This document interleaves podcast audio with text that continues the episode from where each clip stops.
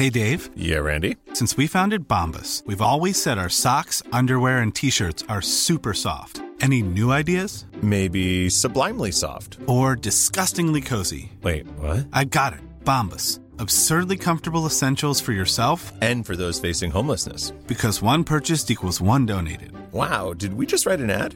Yes. Bombas. Big comfort for everyone. Go to bombas.com slash ACAST and use code ACAST for 20% off your first purchase. Mom deserves the best, and there's no better place to shop for Mother's Day than Whole Foods Market. They're your destination for unbeatable savings, from premium gifts to show-stopping flowers and irresistible desserts. Start by saving 33% with Prime on all body care and candles. Then get a 15-stem bunch of tulips for just $9.99 each with Prime. Round out Mom's menu with festive rosé, irresistible berry chantilly cake, and more special treats. Come celebrate Mother's Day at Whole Foods Market. There's never been a faster or easier way to start your weight loss journey than with PlushCare. PlushCare accepts most insurance plans and gives you online access to board-certified physicians who can prescribe FDA-approved weight loss medications like Wigovi and Zepbound for those who qualify. Take charge of your health and speak with a board-certified physician about a weight loss plan that's right for you. Get started today at plushcare.com slash weight loss. That's plushcare.com slash weight loss. plushcare.com slash weight loss. Ramzan Ramzan Ramzan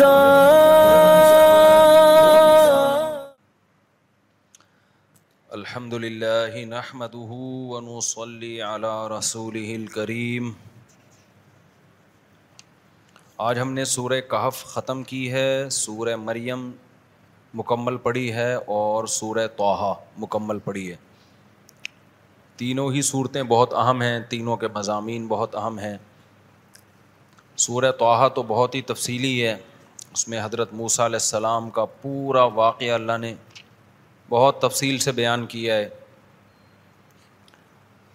Ramzan کے آخری اشرے میں جو معتکفین ہوتے ہیں، ان کے لیے بھی کچھ اہم مضامین میں نے چھوڑے ہوئے ہیں۔ تو میرا خیال ہے سورہ توحہ ہم آخری اشرے میں کر لیں گے۔ آج ہم انشاءاللہ سورہ کہف اور سورہ مریم کو کرتے ہیں، اس میں جو منتخب آیات ہیں، اس پر بات کرتا ہوں میں۔ سورہ کہف میں اللہ تعالیٰ نے جو سورج شروع کی ہے، وہ اصحاب کہف کے واقعے سے۔ اصحاب کہف کیا ہیں؟ کہف عربی میں کہتے ہیں بڑے غار کو۔ ایک ہوتا ہے غار، اس کو بھی غاری کہتے ہیں۔ اور ایک ہے کہف، بڑا غار۔ تو پچھلی امتوں میں شرک تھا، حکومت غیر مسلموں کی تھی۔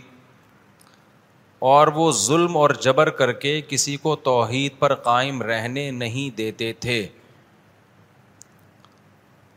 تو چند نوجوانوں نے توبہ کی اور ان کو خیال آیا کہ ہم اپنے جو اصل دین ہے توحید، ہم اس پر قائم رہیں گے۔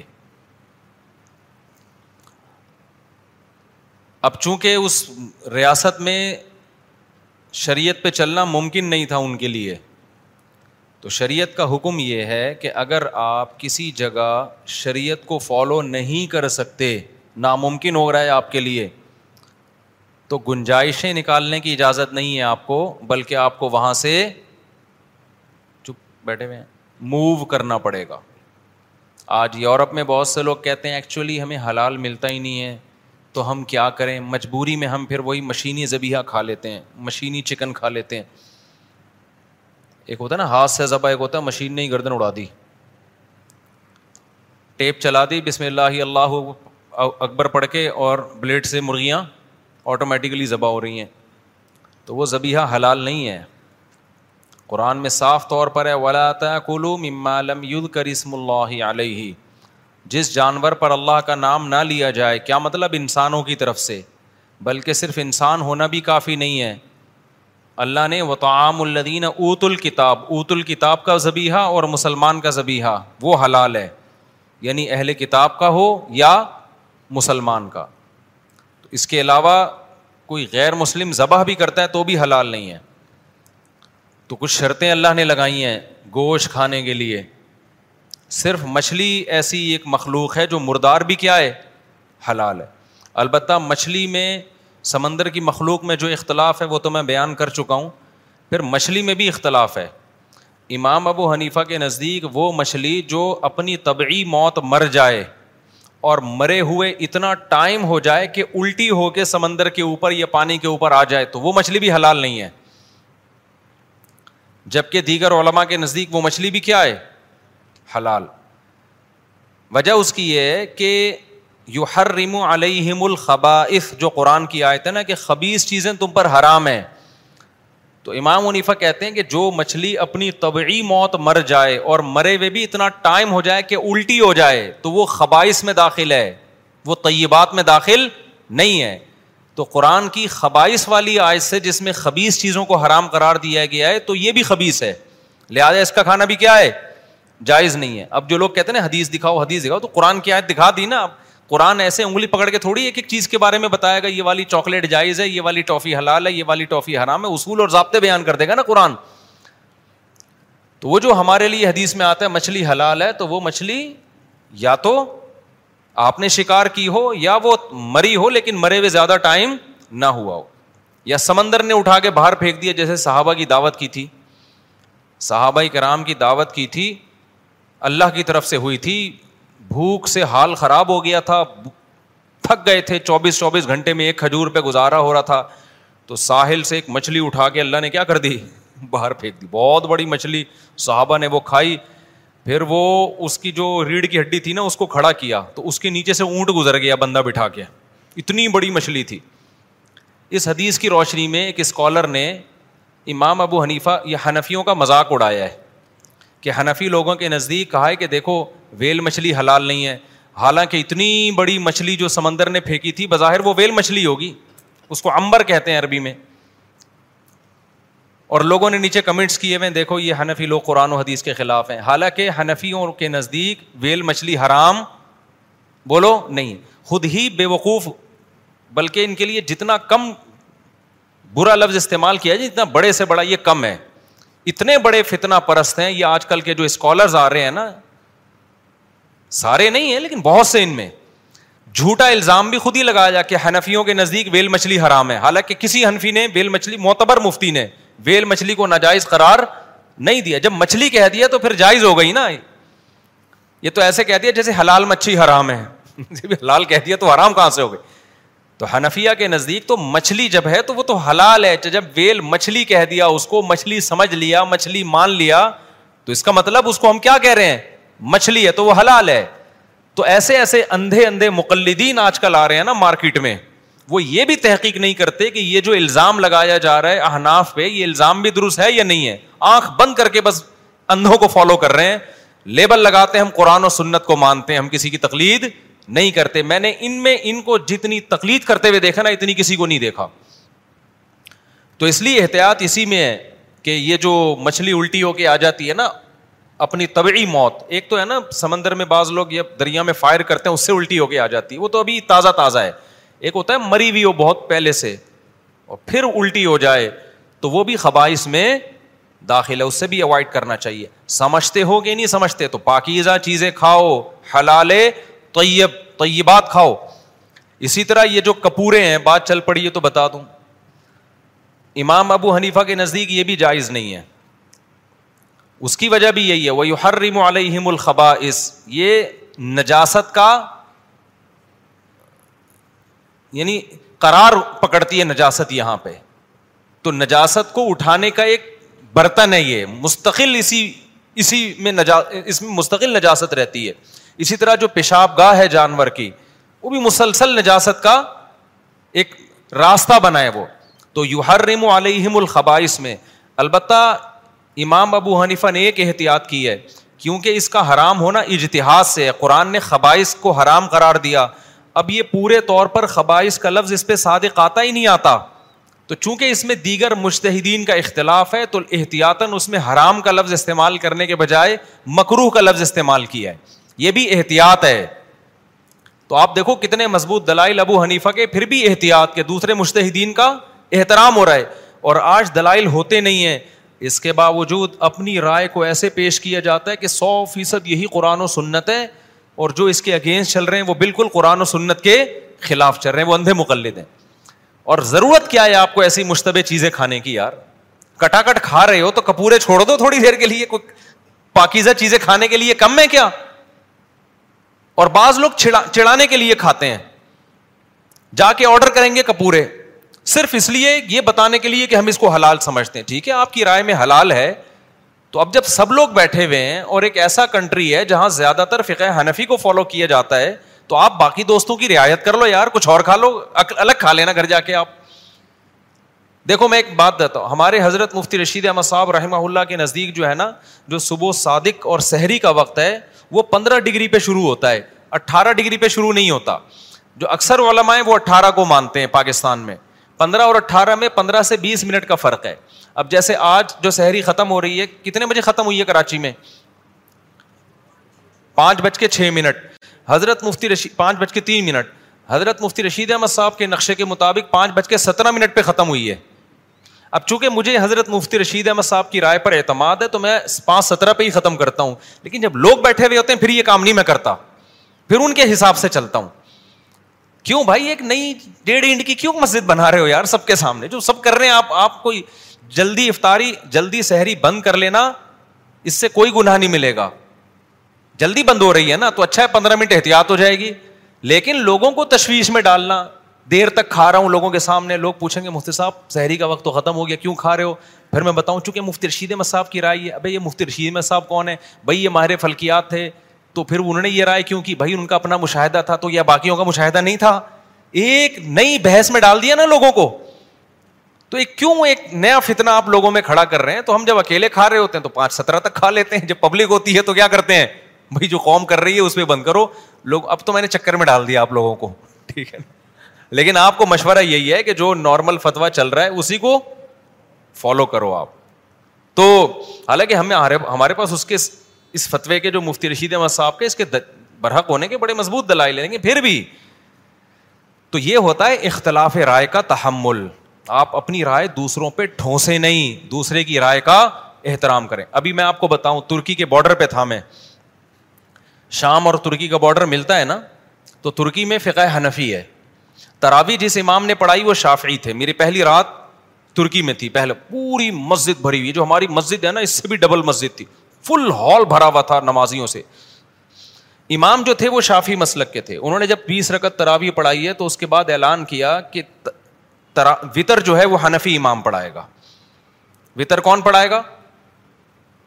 حنفی امام۔ کیونکہ زیادہ تر پیچھے سارے مقتدی کیا ہیں؟ حنفی۔ اب تاکہ ان میں تشویش نہ ہو۔ مجھے لگا کہ یار یہ دیکھو کتنے براڈ مائنڈیڈ امام ہے اگرچہ فقہ شافی کو فالو کر رہا ہے، لیکن رعایت کر رہا ہے کہ یار جس ملک میں میں ہوں، سارے یہاں حنفی ہیں، تو میں اخبل طریقے سے جب پڑھاؤں گا تو ان کو تشویش ہوگی۔ کوئی بات نہیں، یار ابو حنیفہ کی ایک رائے ہے، امام شافی کی بھی ایک رائے ہے، تو یہاں کون پڑھا لے؟ وہی پڑھا لے جو انہیں کے طریقے سے پڑھا رہا ہے، تاکہ لوگوں میں تشویش نہ ہو۔ تو میں نے ساتھیوں سے کہا کہ یہ ظرف آپ کو ان جو فقہ، جو فقہی مسلکوں کو فالو کرتے ہیں نا، اب حنفی، مالکی شافی حمبلی یہ ظرف ان میں تو آپ کو نظر آئے گا۔ لیکن جو ان مسلک سے ہٹ گئے نا، جو ان فقی آرا سے ہٹ گئے ہیں، تو وہ کیا کرتے ہیں؟ اپنی رائے کو سب پہ تھوپتے ہیں کہ بس میں جو پڑھا رہا ہوں، یہ قرآن و حدیث ہے، باقی سب کیا ہے؟ غلط ہے۔ اس سے امت میں اختلاف اور انتشار پیدا ہوتا ہے۔ تو اختلافی مسائل میں اپنی رائے بتانے کی اجازت ہے، ٹھونسنے کی اجازت نہیں ہے۔ ابھی ایک اہل حدیث عالم کا میں نے کلپ دیکھا، انہوں نے لکھا، صحیح دعائے قنوت۔ اللہ مہدینہ فیمن ہدئی تو یہ کہ صحیح ہے۔ اور جو ہم پڑھتے ہیں نا اللہ نستعین کا اس پہ بڑا سا کراس لگایا ہوا تھا۔ غلط۔ ٹھیک۔ میں نے کہا، دیکھو، یہ اتنا کر دیتے کہ صحیح دعائے قنوت ان کی رائے میں جو بھی ہے اللہ دینا فیمن حدیت یہ یہ کر دیتے نا، یہ ان کا حق بنتا ہے۔ جس کو یہ صحیح سمجھتے ہیں، اس کو کیا کر رہے ہیں؟ اور حدیث کا ریفرنس اتنا بڑا کراس حنفیوں والی اس پہ لگانے کی، یہ یہ کیا ہے؟ یہ ہے چنگاری نفرتوں کی پھیلانا۔ بھائی آپ اپنی رائے اعتدال سے بیان کر دو کہ ہماری نظر میں صحیح ہے اور وہ ہماری نظر میں بھی غلط نہیں ہے۔ اللہ مہدینہ فیمن حد وہ بھی ثابت ہے، ہم اس کو بھی مانتے ہیں۔ مشہور یہ والی ہو گئی، مانتے ہم اس کو بھی ہیں۔ لیکن یہ جو اسٹائل ہے نا مسائل بیان کرنے کا، مجھے خیال ہوا میں نے حدیث عالم کو فون کروں، یار آپ وہی مثال ہو گئی، ایک آدمی مزدور، وہ رات کو اٹھ کے توبہ استغفار کر رہے اللہ تعالیٰ سے، اور دعا میں کیا کہہ رہے اے اللہ میں اکیلا تیرے سامنے رات کو اٹھا ہوا دعا مانگ رہا ہوں یہ سارے سو رہے ہیں۔ ٹھیک ہے۔ یہ بھی میری طرح تھکے ہوئے ہیں میں بھی انہیں کی طرح تھکا ہوا ہوں لیکن میں اٹھا ہوا ہوں اور یہ کیا کر رہے ہیں؟ سو رہے ہیں۔ تو ایک نے کمبل سے منڈی نکال کے کہا ابے نالائق تو اپنی تعریفیں کر اللہ کے سامنے ہماری برائیاں کیوں کر رہے ہیں یہ سو رہے ہیں۔ حال یہ بول دے اللہ میں جا کر ہوں میں اٹھا ہوا ہوں۔ تو آپ کو اگر احناف والی دعائیں قنوت پسند نہیں ہے، یا آپ کے خیال میں وہ حدیث ضعیف ہے، یا وہ کمزور ہے، یا غیر ثابت ہے، تو یار آپ اپنی والی بیان کر دو، یہ صحیح ہے، بس کافی ہے اتنا۔ جب تک آگ نہیں لگائیں گے نا نفرتوں کی تنز نہیں کریں گے، اس وقت تک ایسا لگتا ہے منجن بکتا نہیں ہے۔ تو یہ ان لوگوں سے سنبھلو، اپنے آپ کو سنبھالو ان لوگوں سے، یہ امت میں جوڑ نہیں کر رہے، یہ امت میں کیا کر رہے ہیں؟ توڑ کر رہے ہیں۔ اچھا یہ جب عرب عالم کے خلاف چلتے ہیں نا ان کی رائے، وہاں کبھی ایسا موقف اختیار نہیں کرتے کہ بن باز کا فتوا یوں غلط، ایسے کراس لگایا وہ سمجھ میں آ رہی؟ بعض اہل حدیث کی رائے بن باز کے خلاف ہیں شیخ بن باز کے۔ وہاں یہ لوگ کبھی یہ اسٹائل اختیار نہیں کرتے کہ جناب توصیف الرحمان صاحب کا کوئی کلپ آئے کہ قرآن حدیث کی روشنی میں صحیح قول یوں سائن کیا ہوا ہے نا، یوں کر کے۔ اور بن باز کا فتوا ایسے کراس۔ سعودی عرب میں بھی ان کی رائے بعض دفعہ وہاں کے مفتیوں کے خلاف ہوتی ہے۔ وہاں ان کا مسئلہ بتانے کا یہ اسٹائل نہیں ہوتا۔ ان کو حنفیوں سے بیر ہے، بر صغیر کے علما سے کوئی چڑا ان لوگوں کو۔ اس لیے یہاں پر یہ سارے نزلے گراتے رہتے ہیں۔ بھائی اسٹائل اگر یہاں نیگیٹو ہے تو وہاں بھی کیا ہونا چاہیے؟ وہاں بھی نیگیٹو ہونا چاہیے۔ وہاں تو بالکل ایکچولی یہ دونوں رائے ہیں۔ ہماری نظر میں یہ رائے زیادہ بہتر ہے۔ اور یہاں جب آئیں گے تو اتنے بڑے بڑے کراس لگائے ہوئے ہوں گے حنفیوں کی۔ قنوت دعائیں قنوت، ایسے کر کے۔ کیسا غلط طریقہ ہے یار آپ۔ کتنا ایک نامناسب اسٹائل ہے یہ مسائل بیان۔ امت میں جو لبرل طبقہ ہے، جو دین سے دور ہے، وہ ان حرکتوں سے دین کے قریب آنے کے بجائے اور دور ہو جاتا ہے۔ یہ تو تبلیغی جماعت کا اللہ بھلا کرے، ان لوگوں نے کچھ لاج رکھ لی ہے بہت بڑا لبرل طبقہ دین کی طرف آ گیا ہے ورنہ جو مذہبی اسکالرس کی اس طرح کی حرکتیں دیکھ دیکھ کے نا، پڑھا لکھا طبقہ دین سے قریب آنے کے بجائے دور ہو رہا ہے۔ تبلیغی جماعت نے ان مسائل کو ہی ختم کر دیا۔ بھائی، یہ دین ہمارے اندر آ جائے، ساری دنیا کے اندر آ جائے، انسان کا بچہ بن، پتلی گلی سے نکل تو۔ میں ابھی سعودی عرب میں تھا۔ میں نے بتایا تھا واقعہ کہ دو عرب آئے، بڑا اکرام کر رہے تھے ہمارے۔ وہیں کے مدینہ کے تھے اور بڑے اونچے خاندان کے۔ ایما حرم سے ان کے رشتے داریاں تھیں ایما حرمین سے۔ بہت قریبی رشتے داریاں۔ تو انہوں نے پھر بڑی عزت دے رہے تھے ہمیں، نوالے منہ میں بنا بنا کے۔ میں نے کہا، پتہ نہیں ہمیں اتنا پروٹوکول کیوں مل رہا ہے بھائی۔ تو پھر انہوں نے بتایا کہ ان تم اخرج اخرج تمونا منت ولالتی الہدایا تم لوگوں نے ہمیں گمراہی سے نکالا ہے۔ میں نے کہا، میں نے تو نہیں نکالا بھائی، میں تو آپ کو جانتا بھی نہیں ہوں۔ پتا چلا تبلیغ والوں نے نکالا ہے۔ کہہ رہے ہم تو برائیوں کی طرف چلے گئے تھے۔ تبلیغ والوں نے ہم پہ محنت کی، ہمیں نکالا۔ تو تم کیونکہ وہ مرکز پاکستان میں اور انڈیا میں ہی ہے تو اس لیے وہ ہمیں اتنا پر... ہم نے کہا، چلو یار، ہمارا تو اتنا وقت نہیں لگا، لیکن فری پکڑ میں ہمیں کیا مل رہا ہے؟ ہمیں بھی غریبی میں عزت مل رہی ہے۔ اس چیز کی ضرورت ہے، لوگوں کو شراب سے نکالو، زنا سے نکالو، سود سے نکالو۔ اللہ معینہ نستعینوں کا والی دعائیں قنوت پڑھ لی تو وہ بھی کوئی خدا کی تعریف ہی کر رہا ہے نا، وہ کوئی برائیاں تھوڑی کر رہا ہے۔ زیادہ سے زیادہ آپ کی نظر میں وہ حدیث صحیح ہوگی اور یہ والی ضعیف ہوگی۔ امام حنیفہ نے کسی دلیل کی بیس پہ اس کو ترجیح دے دی ہوگی، اس کو کمزور کرا یہ تو چھوٹے موٹے اختلافات ہیں نا، لیکن وہ اتنا بڑا کراس، بڑا زبردست قسم کا نا۔ یہ اسٹائل امت میں جوڑ پیدا کرنے کے بجائے کیا کر رہا ہے؟ اس سے کوئی فائدہ ہونے والا نہیں ہے اس سے۔ خیر، ہم آگے چلتے ہیں۔ تو میں نے یہ عرض کر رہا تھا کہ یہ جو مشین زبیحہ ہے، لوگ کہتے ہیں ایکچولی یورپ میں ہمارے لیے کیا ہے مشینی زبیحہ ایکچولی کائنڈلی ہم کیا کریں، پھر کیا کھائیں؟ اب یورپ میں گوشت کے علاوہ چیزیں نہیں ہیں کیا کھانے کے لیے؟ اتنی چیزیں یورپ میں مل رہی ہیں کھانے کے لیے۔ قرآن نے حرام کھانے کی اجازت اس صورت میں دی ہے جب پیٹ کمر سے چپک جائے اور بھوک سے آپ مرنے لگو۔ پھر اسلام کیا کہتا ہے؟ فمن استرا فی مخمسن غیر متجان فل اسمن جو بھوک میں شدید مجبور ہو جائے گا اور گناہ کی نیت بھی نہ ہو تو وہ اتنا کھائے کہ جس سے کمر سیدھی ہو جائے۔ یہ نہیں کہ روز بنا بنا کے لیگ پیس لے کر آ، پھر چیسٹ کا پیس لے کر آ۔ اتنا کھائے جس سے زندگی کیا ہو، بچ جائے۔ یہ مجبور ہے۔ تو اس لیے یورپ میں امیرکا میں آپ کو حرام گوشت کھانے کی اجازت بولو نہیں ہے۔ حرام گوشت کھانے کی آپ کو اجازت نہیں ہے۔ بلکہ جہاں آپ کے لیے شریعت پر عمل کرنا ممکن ہی نہ ہو، وہاں سے موو کرنا آپ پر واجب ہو جاتا ہے۔ تو قرآن کہتا ہے کہ وہ جو تین نوجوان، تین تھے یا چند نوجوان تھے، ایک روایت کے مطابق سات سات نوجوان تھے۔ تو انہوں نے کیا کیا؟ انہوں نے نیت کر لی، ہم اس علاقے کو چھوڑ دیں گے۔ اب علاقہ چھوڑ کے جائیں کہاں پہ؟ تو انہوں نے کہا، فی الحال شہر سے نکلو۔ کسی غار میں پناہ لو، غار میں جائیں گے، وہاں آپس میں صلاح مشورہ کریں گے کہ کرنا کیا ہے ہم نے۔ ٹھیک ہے نا؟ پہلے یہاں سے تو پتلی گلی سے استغفر اللہ ان کو تو پتلی گلی نہیں کہنا چاہیے یار۔ یہاں سے کیا کرو؟ یہاں سے نکلو۔ نکلے تو پتلی گلی سے ہی ہوں گے، کیونکہ ظاہر ہے اوپنلی تھوڑی جائیں گے، لوگ پکڑ نہیں لیتے ان کو۔ تو اب جب وہ غار میں گئے ہیں، انہوں نے جانے سے پہلے اللہ سے دعا مانگی۔ ربنا ہئی لنا من امرینا رشدا و لنا من امرینا مرفقا.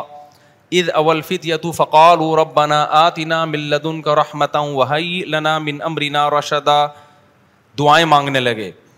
پہلا سبق ہمیں کیا ملتا ہے؟ جہاں دین پر چلنا امپاسبل ہو جائے، اس علاقے کو چھوڑنا. بولو، واجب ہے. مسئلہ چینج نہیں ہوگا، آپ کو چینج ہونا پڑے گا. نمبر دو جب آپ بہت بڑا کام کرنے جا رہے ہو، تو یہ کام اللہ پہ توکل اور اللہ پہ اعتماد کے بغیر نہیں ہو سکتا۔ تو اس میں پھر دوسرے نمبر پر آپ کو اللہ سے دعائیں مانگنی چاہیے۔ اے اللہ ہئی لنا من امرینا مرفقا و ہئی لنا ربنا اد اولفت یتو الکافی فقال ربنا آتینا ملت کا رحمہ۔ یہ الفاظ یاد کر لیں۔ اے اللہ، اپنی طرف سے ہمیں ایک رحمت دے دے۔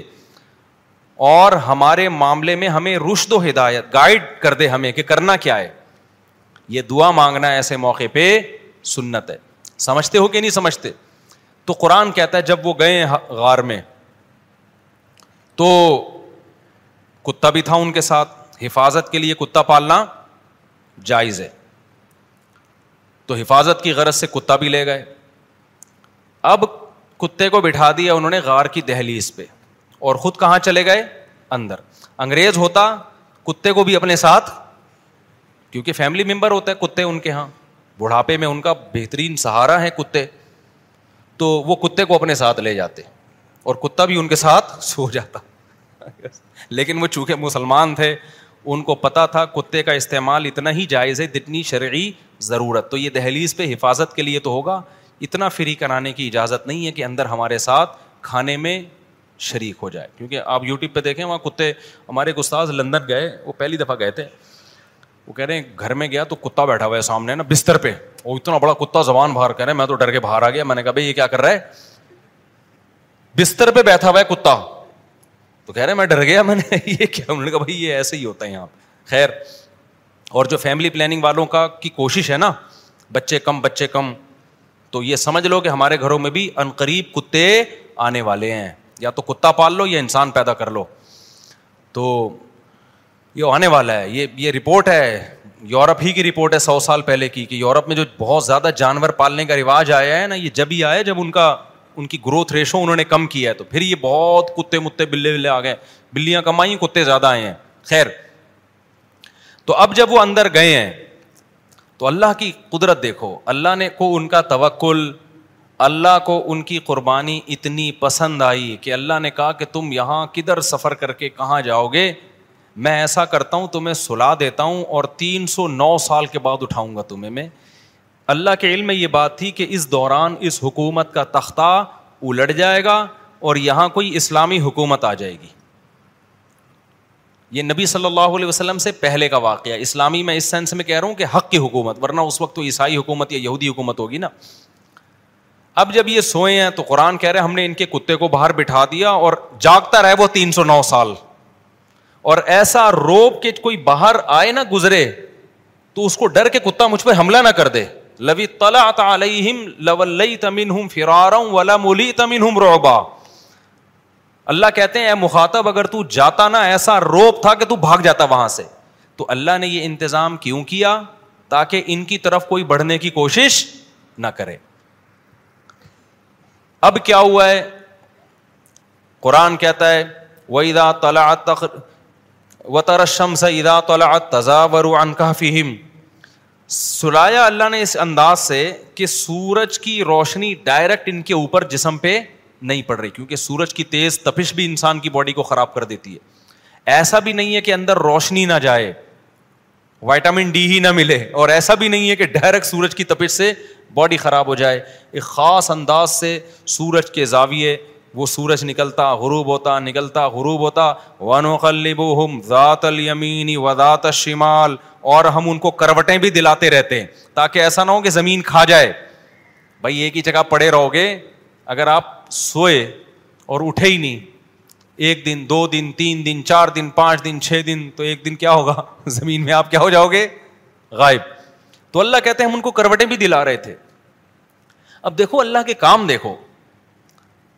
تین سو نو سال کسی انسان کے لیے سونا ممکن نہیں ہے۔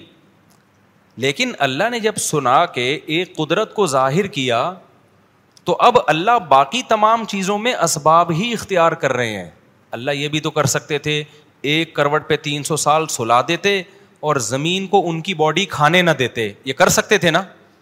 لیکن نہیں۔ تین سو نو سال سنا کے تو اپنی قدرت ظاہر کرنی تھی۔ باقی سارے کام کیسے ہوں گے؟ اسباب کے تحت ہوں گے۔ اللہ یہ بھی کر سکتے تھے کہ تین سو نو سال سلاتے، سورج کی کرنیں نہ آتی ان کے اوپر اور اندھیرے میں ہی وٹامن ڈی ان کو ملتا رہتا۔ نہ جہاں تک اسباب سے کام ہوگا، اللہ بھی کیا اختیار کرتے ہیں؟ اسباب اختیار کرتے ہیں۔ تو جب اللہ بھی اسباب ہی اختیار کرتے ہیں تو میں اور آپ کون ہوتے ہیں جو اسباب اختیار کیے بغیر اللہ پہ تبکل کرنا شروع کر دیں؟ کمار آنی اللہ کھلائے گا۔ صحت کا خیال کرنا نہیں، اللہ۔ اب کچھ نہیں ہوتا لڈو وڈو کھانے سے۔ یہ باتیں ہوتی ہیں نا آج کل دینداروں کی۔ وہ بھائی، تیرے کو شوگر ہے، تو تین لڈو کیوں کھا رہا ہے؟ اب موت دینے والا کون ہے؟ اللہ ہے، زندگی موت لڈو کے ہاتھ میں نہیں ہے۔ زندگی موت کس کے ہاتھ میں ہے؟ لڈو۔ کس کے ہاتھ میں ہے زندگی موت؟ اللہ کے ہاتھ۔ یہ دینداروں کو ہم نے سنا ہے۔ حالانکہ جب آپ کا ویٹ بڑا ہوا ہے، آپ کو شوگر ہے، تو لڈو آپ کے لیے جان لیوا ہو سکتا ہے۔ ایسے موقع پہ یہ توکل کی بات کرنا یہ شریعت کے خلاف ہے۔ تو اللہ بھی دیکھو اسباب ہی اختیار کر رہا ہے۔ حدیث میں آتا ہے کہ حضرت عیسیٰ علیہ السلاۃ والسلام جب آسمان سے نازل ہوں گے، اب پتہ نہیں اتنی اوپر سے زمین پہ آئیں گے، یہ اسباب کے خلاف ہے نا یہ بات؟ انسان کے لیے تو ممکن نہیں ہے۔ جب آپ زمین کے خول سے باہر جاتے ہیں، آکسیجن ہی ختم ہو جاتی ہے۔ زندہ رہنا ممکن نہیں ہے۔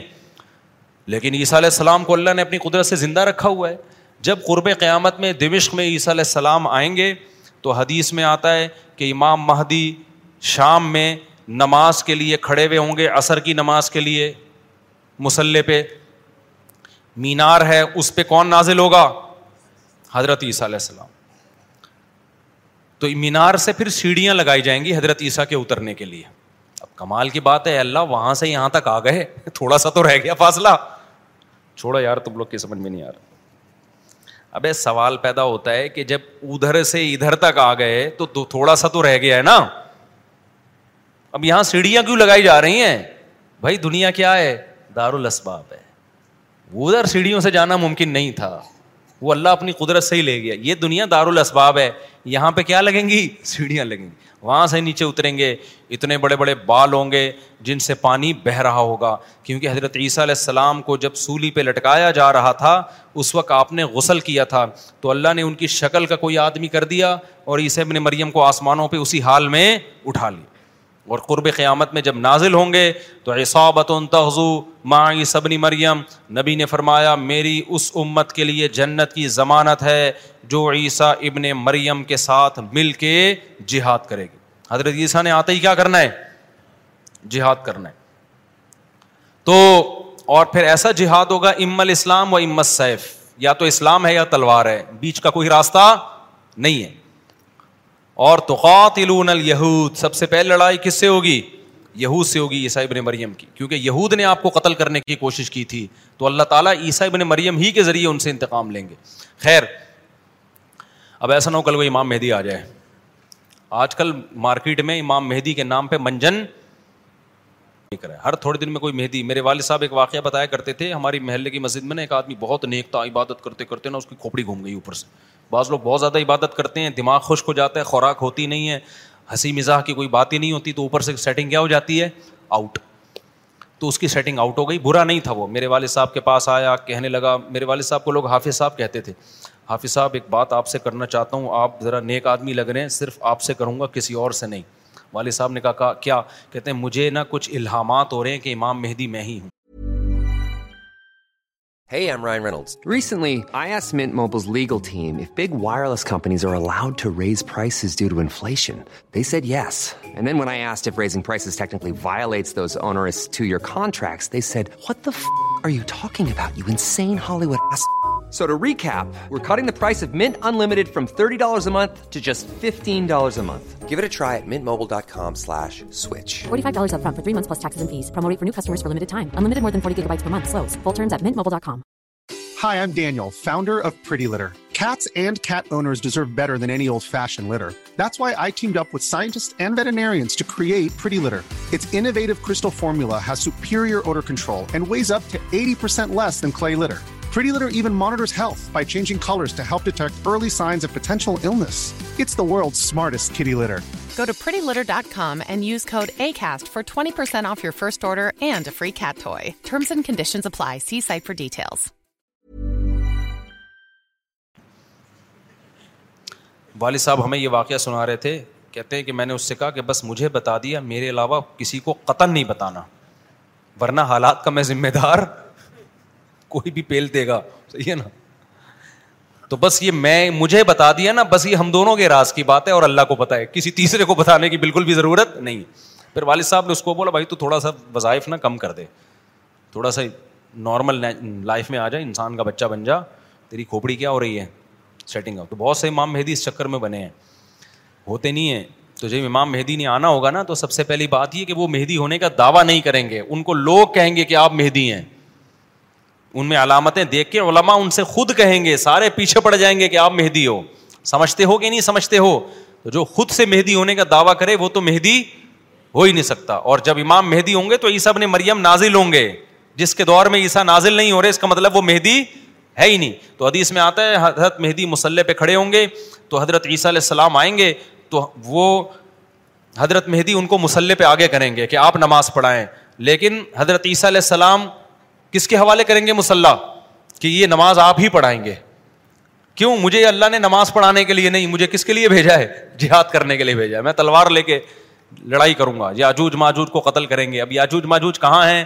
اس کے بارے میں کوئی صحیح بات ہمارے علم میں نہیں ہے۔ ویسے بھی اگر ہمیں پتہ چل جائے کہاں ہیں، تو وہ دریافت ہو جائیں گے نا۔ اور قرآن کہتے ہیں قرب قیامت سے پہلے وہ دریافت، بولو۔ نہیں ہو سکتے۔ تو اللہ نے چھپا دیا ہے ان کو۔ جب چھپا دیا ہے تو چھپایا ہے اس لیے کہ پہلے نہ پتا چلے کدھر ہے۔ کچھ لوگ کہتے ہیں یہ چائنیز ہیں۔ کوئی بھروسہ نہیں ہے ویسے۔ لگتا ہے کہ شاید ہو کیونکہ وہ جو ذوالقرنین نے دیوار بنائی تھی نا، سیسا پلائی ہوئی اور پہاڑوں کے پیچھے دھکیل دیا تھا اور پھر بڑی تعداد ہو گئی ان کی، حدیث سے پتہ چلتا ہے۔ شاید وہ، لیکن بہرحال کوئی یقینی بات نہیں ہے۔ تو یاجوج ماجوج ایک بڑی طاقتور قوم ہوگی جس کو حضرت ذوالقرنین نے سورہ کہاف میں اس کا بھی تذکرہ ہے۔ پہاڑوں کو بند کر کے ان کو دھکیل دیا، کہیں چھپا دیا ان کو۔ تو قرب قیامت میں وہ نکلیں گے اور پھر دنیا میں تباہی مچائیں گے اور پھر ان کو کون قتل کرے گا؟ حضرت عیسیٰ علیہ السلام۔ تو وہ ابھی نہیں نکلیں گے۔ جب نکلیں گے تو ان کا ابھی دریافت بھی نہیں ہو سکتے وہ۔ باقی وہ کچھ کہتے ہیں مریخ میں، کچھ کہتے ہیں کہاں ہیں؟ ہمیں نہیں پتہ کہاں ہیں۔ بہرحال بظاہر تو لگتا ہے زمین میں ہی ہے، کیونکہ ذوالقرنین جو گئے تھے، مشرق اور مغرب، شمال، جنوب کا انہوں نے سفر کیا، اسی زمین میں کیا تھا سفر تو۔ واللہ عالم ہمیں بس اجمالی طور پر ان چیزوں پہ ایمان لانا ضروری ہے، ان کی ڈیٹیل ہمیں بتائی نہیں گئی ہے، تو ہمیں ڈیٹیل میں جانے کی اجازت نہیں ہے۔ باقی قیاس آرائیاں ہوتی ہیں، صحیح بھی ہو سکتی ہیں، غلط بھی ہو سکتی ہیں۔ اچھا تو میں یہ عرض کر رہا تھا کہ تین سو نو سال وہ سوئے ہیں۔ و ذات المینی و ذات الشمال۔ اللہ کہتے ہم ان کو پلٹتے تھے۔ اب ادھر کو کروٹ لے کے سوچو۔ اب ادھر و کدالی کا باسنا ہوں تین سو نو سال کے بعد ان کو اللہ نے جگایا۔ پوری حکومت بدل گئی۔ پوری حکومت کا تختہ پلٹ گیا۔ اب جب تین سو نو سال کے بعد اٹھے ہیں تو پیٹ کمر سے چپکا ہوا ہے۔ ٹھیک ہے نا؟ بھوک لگ رہی ہے ٹائٹ والی۔ تو کیا کہتے ہیں؟ کم لبس تم پہلے آپس میں کہنے لگے، ہم کتنا سوئے ہیں؟ ہم کتنا سوئے ایک نے کہا لبسنا یومن او بعد یوم۔ یا تو پورا دن سوئے ہیں۔ کیونکہ سورج جب ہم سوئے تھے تو یہاں تھا، اب یہاں ہیں۔ لیکن جب یہاں ہیں تو اس کا مطلب پورا دن تو نہیں سوئے ہم۔ پورا چکر تو ہو جانا چاہیے تھا نا۔ مثال کے طور پر وہ سوئے تھے مغرب کے وقت اور آنکھ کھل رہی ہے اشراق کے وقت۔ اب کنفیوز ہو رہے ہیں نا کہ یار اگر ہم تھوڑا سوئے ہیں تو یہ تو ہمیں لگ رہا ہے بہت زیادہ سوئے ہیں۔ چوبیس گھنٹے سے زیادہ تو سو نہیں سکتا کوئی۔ تو کہنے لگے، یا تو ہم پورا ایک دن سوئے ہیں یا شاید اس سے کم سوئے ہیں۔ کم سونے پر یہ اعتراض ہو رہا ہے کہ نیند تو بڑی شاندار طریقے سے پوری ہوئی ہے۔ چار چھ گھنٹے میں ایسی ہوتی نہیں ہے۔ اور اگر زیادہ سوئے ہیں، تو سورج جب ہم سوئے تھے، وہ یہاں تھا، اب یہاں ہے تو یہ تو چوبیس گھنٹے بھی پورے نہیں ہوئے۔ کیونکہ ان کا کیا خیال ہے کہ یہ تین سو دفعہ پلٹ کے سورج آ چکا ہے۔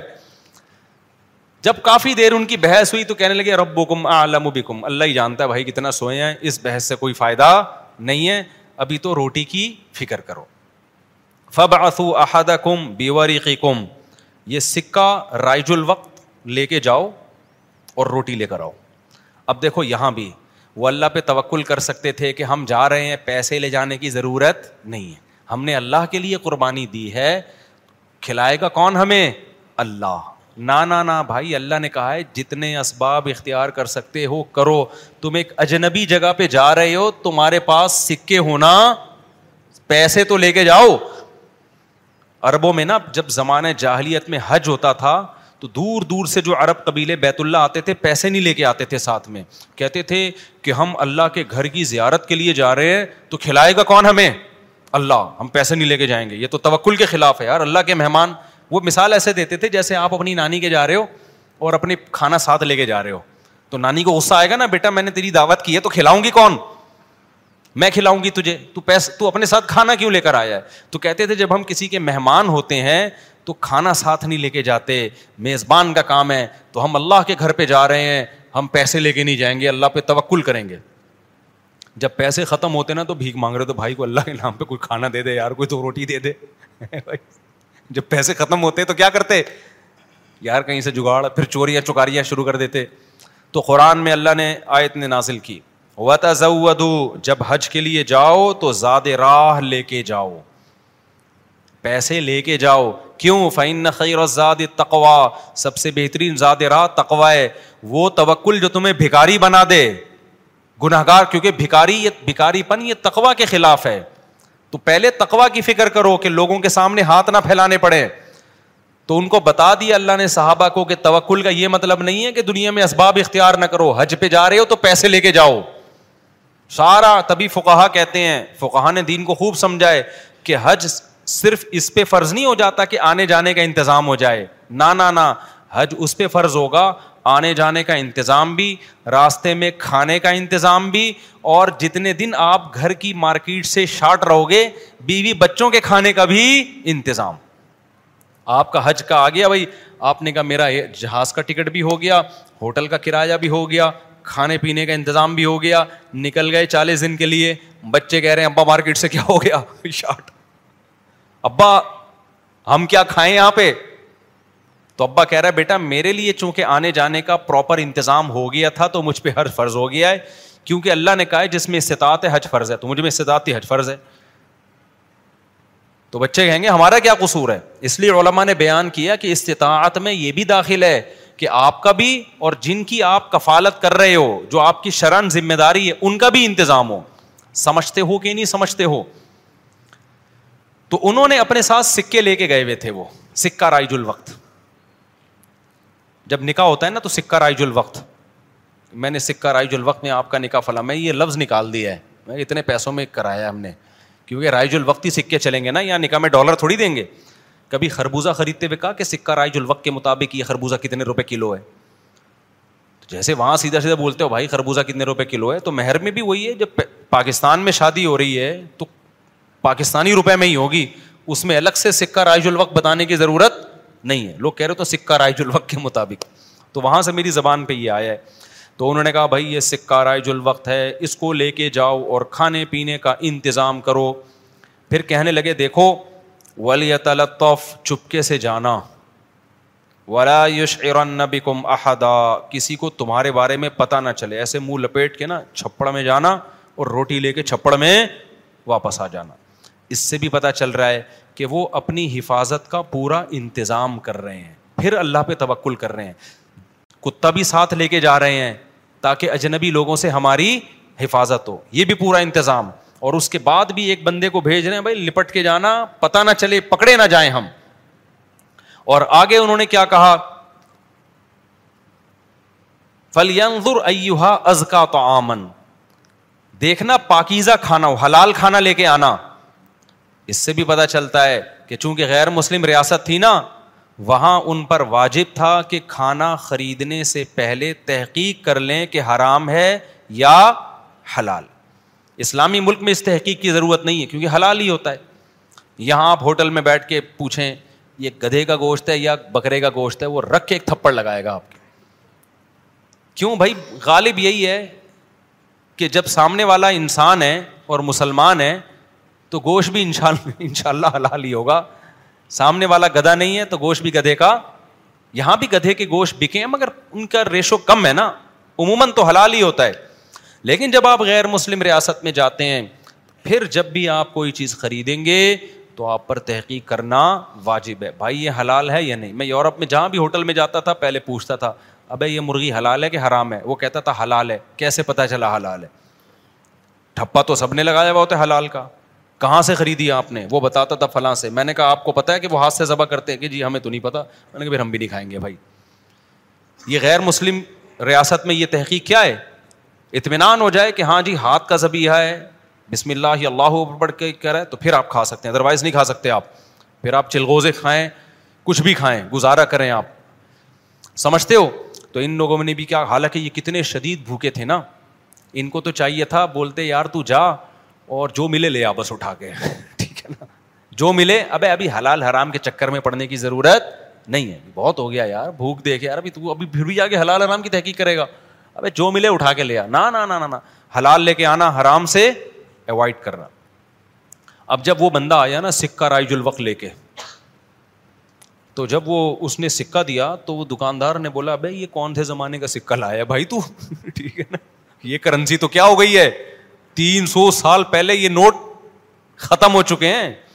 اس پہ تو جس بادشاہ کی تصویر ہے، وہ بھی بت پرس بادشاہ تھا، اس کا تو خاتمہ ہو گیا ہے۔ یہاں تو جہاد ہوا، دوسری قوموں نے حملہ کیا، پوری ریاست کیا ہو گئی ہے؟ ختم۔ اچھا وہ بھی دیکھ رہا تھا کہ یار، یہ تو وہ شہر ہی نہیں لگ رہا۔ میں کوئی گوگل نے غلط تو نہیں بتا دیا کہیں مجھے؟ ہے بھائی، وہ بھی یہی سوچ رہا نا جو کہ بھائی ہم، میں کہاں ہوں؟ یہ وہ جگہ ہی نہیں لگ رہی۔ تو تین سو نو سال میں تو سب کچھ چینج ہو جائے گا نا۔ بیل آخر قرآن میں چونکہ اختصار ہے، بہت شارٹ واقعات سناتا ہے۔ بیل آخر کیا ہوا کہ لوگوں نے اس سے پوچھا، تم کون ہو؟ اس نے پوچھا، بھائی وہ کہاں انہوں نے کہا، بھائی تو تین سو نو سال پہلے ونس اپون اے ٹائم ایک حکومت تھی، پھر یہ ہوا، پھر پھر علامتیں دیکھی گئیں، یہ پرانے سکے نکلے۔ تو لوگوں کو اچھا ان لوگوں کی ہسٹری بھی لوگوں کو پتا تھی کہ پرانے وقتوں میں چند نوجوانوں نے اللہ کے لیے قربانی دی تھی اور اپنے علاقے سے ہجرت کر کے چلے گئے تھے، ان کے نام یہ تھے، ان کی علامتیں یہ تھیں۔ تو اس سے بھی لوگوں کو نا ہسٹری سے پتا چل گیا، بھائی یہ کون لوگ ہیں؟ یہ وہی لوگ ہیں۔ تو پھر بہرحال جب ہو گیا تو ان کی تو بڑی واہ ہو گئی، یار یہ تو بڑے کرامتی بزرگ ہیں، یہ تو تین سو سال سے کہاں سو رہے تھے؟ غار میں سو رہے تھے۔ سب نے ان کو بلایا، بھائی ان کا تو بڑا اکرام ہوا۔ میں اب آگے میں اپنے اسٹائل میں بیان کر رہا ہوں، قرآن میں نہیں لکھا ہوا، جو ہوتا ہے ایسے موقع پہ، بھائی دم کر دیں ہمارے، وہ گنجے کے بال نہیں آ رہے، حضرت اس کے سر پہ دم کر دیں، اس کی شادی نہیں ہو رہی، اس کے لیے دعا کر دیں۔ اور یہ بچہ مفتی مولوی صاحب، میرا بچہ انسان کا بچہ بن جائے۔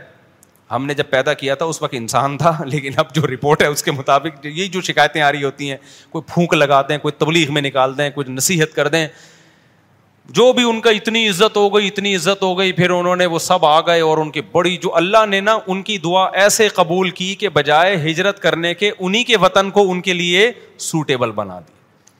اور بالآخر ایک وقت کے بعد ان کی طبعی موت ہوئی۔ تو اب لوگوں میں جھگڑا ہو گیا، بھائی ان کی موت واقع ہو گئی ہے۔ تو یہ چونکہ ایک بڑا تاریخی واقعہ ہوا ہے، تاریخی واقعہ ہوا ہے نا۔ اس واقعے کو محفوظ رکھنا، ہسٹری تو ہر ایک چاہتا ہے نا محفوظ ہو، اور وہ ہسٹری جس میں کوئی سبق ہو۔ تو کسی نے کہا ہم کبا بنائیں گے، کسی نے کہا ہم کیا بنائیں گے۔ لیکن جو غالب لوگ تھے، جو جن جو، جن کو اللہ نے غلبہ دیا تھا، انہوں نے کہا لنت تخیدن علیہ مسجد ہم ان کے غار، کہا جاتا ہے کہ اسی غار میں ان کو دفن کیا گیا۔ جس غار میں انہوں نے زندگی گزاری نا، ہم ان کے غار کے قریب ایک مسجد بنائیں گے۔ تاکہ اس مسجد میں نماز بھی ہو، عبادت بھی ہو، عقیدہ توحید بھی زندہ رہے۔ کیونکہ انہوں نے قربانی توحید کے لیے دی تھی، اور مسجد توحید کا سب سے بڑا ذریعہ ہے۔ مسجد بتاتی ہے کہ صرف اللہ کو پکارا جائے گا۔ تو انہوں نے پھر وہاں مسجد بنا دی۔ تو اب بعض لوگ اس سے کہتے ہیں، اس سے پتہ چلتا ہے مزاروں پہ مسجدیں بنانا جائز ہیں۔ نہ نہ نہ اس وقت ان کی قبر کے قریب مسجد بنائی گئی تھی توحید کو زندہ کرنے کے لیے۔ اب قبروں پہ مسجد بنانے سے توحید کا بیڑا غرق ہوتا ہے۔ اب شرک اور بت پرستی پھیلتی ہے اس سے۔ اس لیے علما کہتے ہیں، اب قبرستانوں میں مسجدیں نہیں بنائی جائیں گی۔ ان کی نیت کچھ اور تھی۔ آج کچھ اور ہونے لگتا ہے، آج قبروں کو سردا ہونے لگتا ہے وہاں پہ۔ اس لیے آج بنا کیا جائے گا اس عمل سے۔ سمجھتے ہو کہ نہیں سمجھتے؟ تو اس واقعے میں ہمیں کیا سبق ملتا ہے؟ اس واقعے سے ہمیں سبق ملتا ہے کہ جو اللہ کے لیے قربانی دیتا ہے، اللہ اس سے غافل نہیں ہوتا۔ اللہ غیب سے اس کی مدد کرتا ہے۔ دوسرا واقعہ میں پانچ دس منٹ میں بیان کرتا ہوں۔ دوسرا واقعہ اس میں اللہ نے حضرت موسا علیہ السلام کا بیان کیا، مختصر بیان کر دیتا ہوں۔ صحیح ہے بخاری میں ہے کہ بنی اسرائیل نے حضرت موسا علیہ السلام سے پوچھا کہ اس وقت دنیا میں سب سے بڑا عالم کون ہے؟ موسا علیہ السلام نے فرمایا، میں۔ کون ہے؟ میں۔ بات بالکل صحیح تھی، لیکن اللہ کو یہ انداز پسند نہیں آیا، کیونکہ اللہ کو انسان میں میں پسند نہیں ہے کہ میں یہ ہوں، میں یوں۔ بال ہوگا نا تکبر سے دماغ خراب ہو جاتا ہے، میں میں کر کر کے۔ میں نے یہ کیا تو میں نے یہ کیا۔ کھوپڑی ان کی اوپر کی کیا ہو جاتی ہے؟ ہم جب بچپن میں سوئمنگ سیکھتے تھے نا، تو اب جیسے ہمارے کسی دوست نے کسی کو تھوڑی سی سوئمنگ سکھائی، یوں یوں کر، اب وہ یوں یوں کر رہا ہے نا، تو اس کو آ گئی۔ تو دوسرا بار بار کہہ رہا ہے، یہ میں نے بتایا ہے۔ اب وہ اس کو آ گئی نا، یہاں سے وہاں چلا گیا۔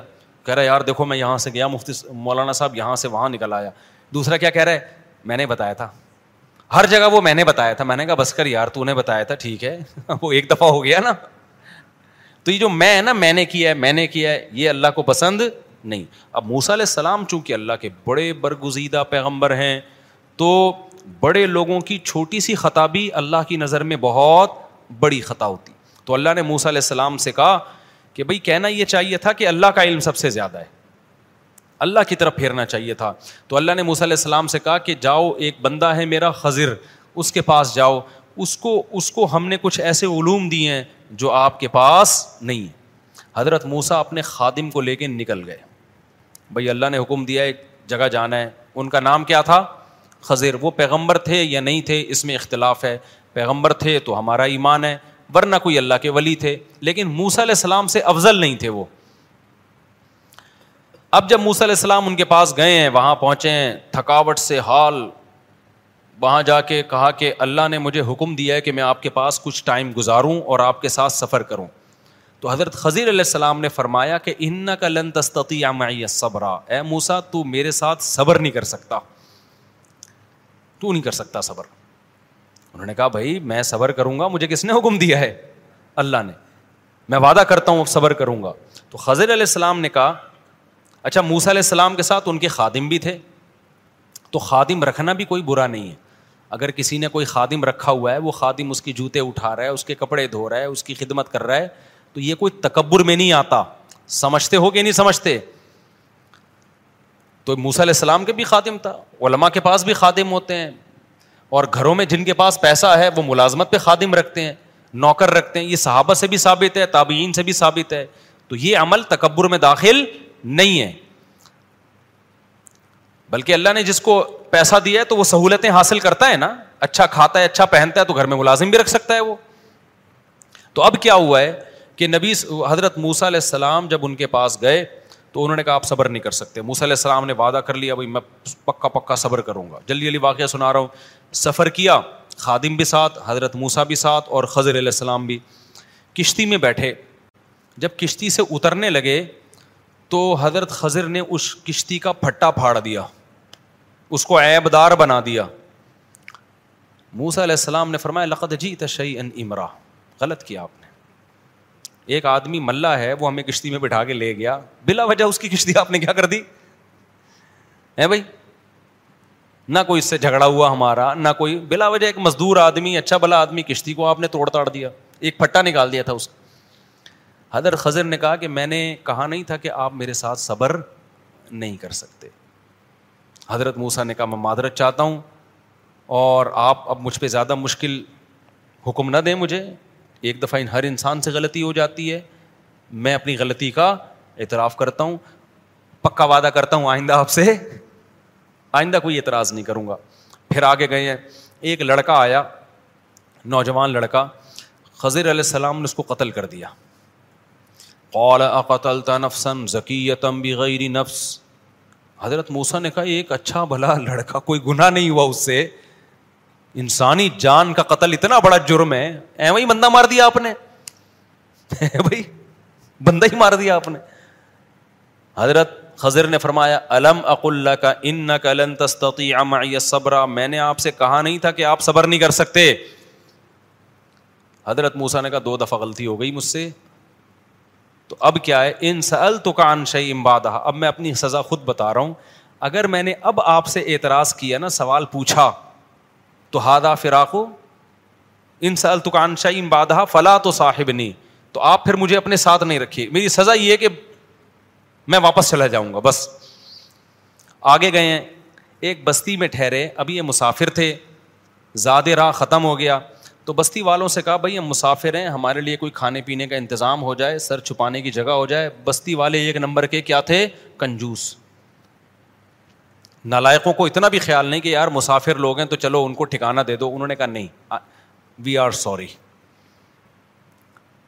حضرت خزر نے دیکھا ہے کہ ایک دیوار ہے، گرنے والی ہے، اس کو سیدھا کر دیا، مضبوط، گرنے سے بچا لیا اس کو۔ موسا علیہ السلام نے کہا، وہ بندے جنہوں نے کچھ نہیں بگاڑا تھا آپ کا، ان کی کشتی توڑ دی۔ وہ نوجوان جو بےچارا آیا، سلام کیا، اس بندے کو ہی مار دیا۔ اور جو نالائق ظالم لوگ، ایک نمبر کے کنجوس لوگ، نہ کھلا رہے ہیں، نہ مہمانوں کا اکرام کر رہے ہیں۔ پیغمبروں کے تو چہروں پہ ویسے ہی بڑا نور ہوتا ہے کہ نہ ان چہروں کا خیال کر رہے ہیں۔ ان کی دیواریں کیا ہو رہی ہیں؟ بستی کی دیواریں ٹھیک ہو رہی ہیں۔ موسا حضر خزر نے فرمایا ہاد فراق و بینی و بینک. اے موسا تیرا راستہ الگ اور میرا راستہ الگ۔ حدیث میں آتا ہے، نبی صلی اللہ علیہ وسلم نے جب یہ واقعہ سنایا اور قرآن میں بھی ہے، تو آپ نے فرمایا، اللہ موسا پر رحم کرے، اگر صبر کر لیتے تو اور بھی کچھ واقعات ہمارے سامنے آ جاتے۔ لیکن علماء نے بیان کیا ہے کہ یہاں موسا کا صبر نہ کرنا ہی موسا کے موسا ہونے کی دلیل ہے، کیونکہ پیغمبر جس چیز کو غلط سمجھتے ہیں، اس پہ خاموش نہیں۔ پیغمبر کا مزاج ایسا ہوتا ہے کہ غلط دیکھ کے ان سے نہیں برداشت ہوتا۔ سورتن تو یہ عیب ہے، لیکن حقیقت میں کیا ہے؟ کیونکہ خضر علیہ السلام کو اللہ نے لوگوں میں تبلیغ کے لیے نہیں بھیجا تھا۔ لوگوں میں تبلیغ کے لیے کس کو بھیجا ہے؟ موسا کو۔ تو موسا غلط، کوئی بھی چیز غلط لگے گی، نہ موسا سے برداشت نہیں ہوتی کہ بندہ مار دیا، ٹھیک ہے نا؟ تو یہ ان کا اللہ نے اس میں یہ بھی بتایا کہ پیغمبروں کے دل میں نہیں علی منکر کا جذبہ کتنا زیادہ ہوتا ہے کہ وعدے کر کے بھی ٹوٹ رہے ہیں ان سے وعدے۔ پھر وہ خضر علیہ السلام نے بتایا کہ جو پہلے کشتی تھی نا جس کو میں نے توڑ دیا، تو اللہ نے مجھے یہ بات بتائی تھی۔ اللہ بعض دفعہ کسی پہ وہی کر دیتے ہیں، بتا دیتے ہیں۔ یہ بتایا تھا کہ آگے ایک بادشاہ ہے جو ایب دار کشتیوں کو چھوڑ دیتا ہے اور صحیح کشتیوں پہ قبضہ کر لیتا ہے۔ تو میں نے اس کشتی کو ایب دار بنا دیا۔ یہ ایک پھٹے کا نقصان، چھوٹا نقصان ہے۔ اگر میں اس کو ایب دار نہ بناتا، آگے بادشاہ نے اس ملح کی کشتی پہ قبضہ، کشتی پہ قبضہ کر لینا۔ تو وہ بڑا نقصان تھا۔ تو میں نے بڑے نقصان سے بچانے کے لیے کیا کر دیا؟ چھوٹا نقصان۔ دوسرا یہ کہ وہ جو نوجوان آیا جس کو میں نے قتل کر دیا، وہ اتنا نیک تمہیں لگ رہا ہے، وہ نیک ہے نہیں۔ اس نے اپنے بڑے ہونے کے بعد، اللہ نے کے علم میں یہ بات تھی، اللہ نے مجھے وہی کر کے بتایا کہ یہ بڑے ہونے کے بعد اپنے ماں باپ کو بے انتہا ستاتا ایسی بھی نافرمان اولادیں ہیں جنہوں نے اپنے ماں باپ کو قتل کیا ہے۔ تو اللہ نے حکم دیا کہ اس کو قتل کر دو۔ اور پھر اللہ اس کے بدلے میں ان کو نیک سال اولاد دے گا۔ اس کے بدلے میں اللہ کیا دے گا ان کو؟ نیک سال اولاد۔ اب میں اس میں سبق کیا ملتا ہے یہ میں آخر میں بتاتا ہوں۔ تیسری بات یہ کہ وہ جو کنجوس لوگ تھے نا، جن کا یہ تھا کہ دیوار گرنے والی تھی تو سیدھی کر دی۔ اس دیوار کے نیچے یتیموں کا خزانہ تھا اور ان یتیموں کا والد کانا ابو ہما صالحہ نیک آدمی تھا، جس کی ڈیتھ ہو گئی، جس کی موت ہو گئی۔ وہ والد اپنے بچوں کے لیے اس دیوار کے نیچے خزانہ دفن کر کے گیا تھا۔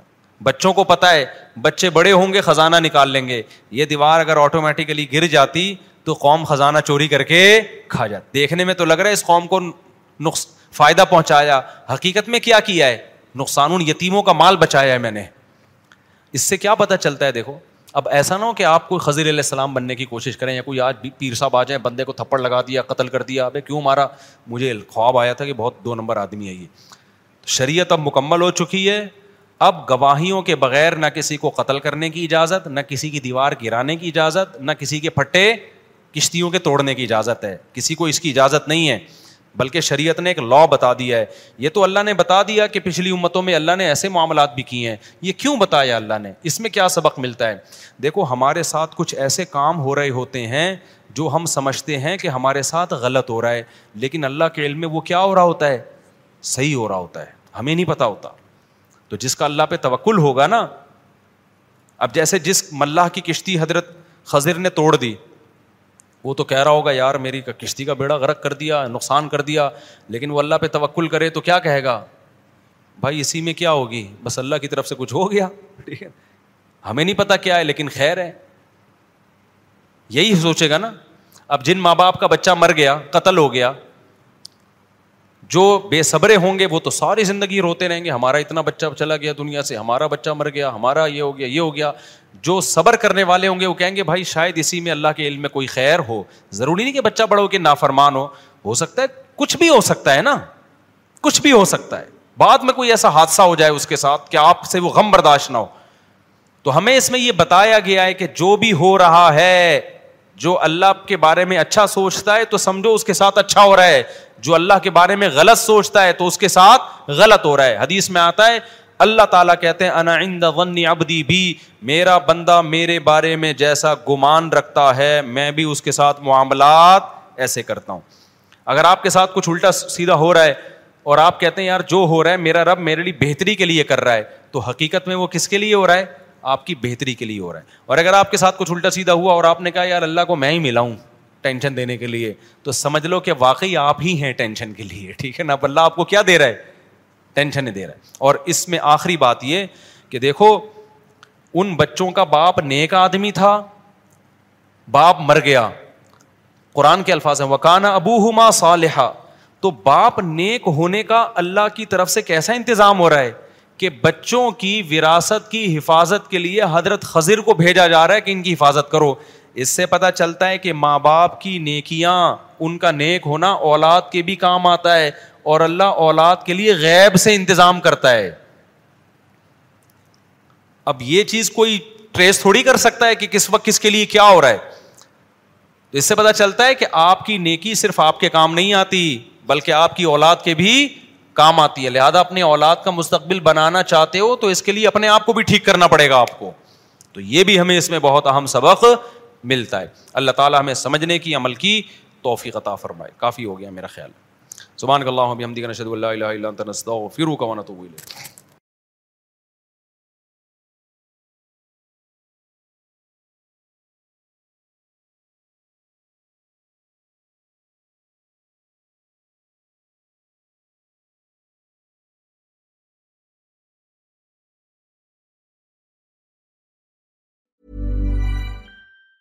mom deserves the best and there is no better place to shop from Mother's Day than Whole Foods Market there your destination for unbeatable savings from premium gifts to show stopping flowers and irresistible desserts start by saving thirty three percent with Prime on all body hair and candles then get a fifteen stem bunch of tulips for just nine ninety nine each with Prime round out mom's menu with festive rose irresistible berry chantilly cake and more special treats come celebrate Mother's Day at Whole Foods Market treats. Come celebrate Mother's Day at Whole Foods Market. Mom deserves the best, and there's no better place to shop for Mother's Day than Whole Foods Market. They're your destination for unbeatable savings, from premium gifts to show-stopping flowers and irresistible desserts. Start by saving 33% with Prime on all body care and candles. Then get a 15-stem bunch of tulips for just $9.99 each with Prime. Round out Mom's menu with festive rosé, irresistible berry chantilly cake, and more special treats. Come celebrate Mother's Day at Whole Foods Market. Imagine the softest sheets you've ever felt. Now imagine them getting even softer over time. That's what you'll feel with Bowl and Branch's organic cotton sheets. In a recent customer survey, 96% replied that Bowl and Branch sheets get softer with every wash. Start getting your best night's sleep in these sheets that get softer and softer for years to come. Try their sheets with a 30-night guarantee. Plus, get 15% off your first order at bowlandbranch.com. Code BUTTERY. Exclusions apply. See site for details.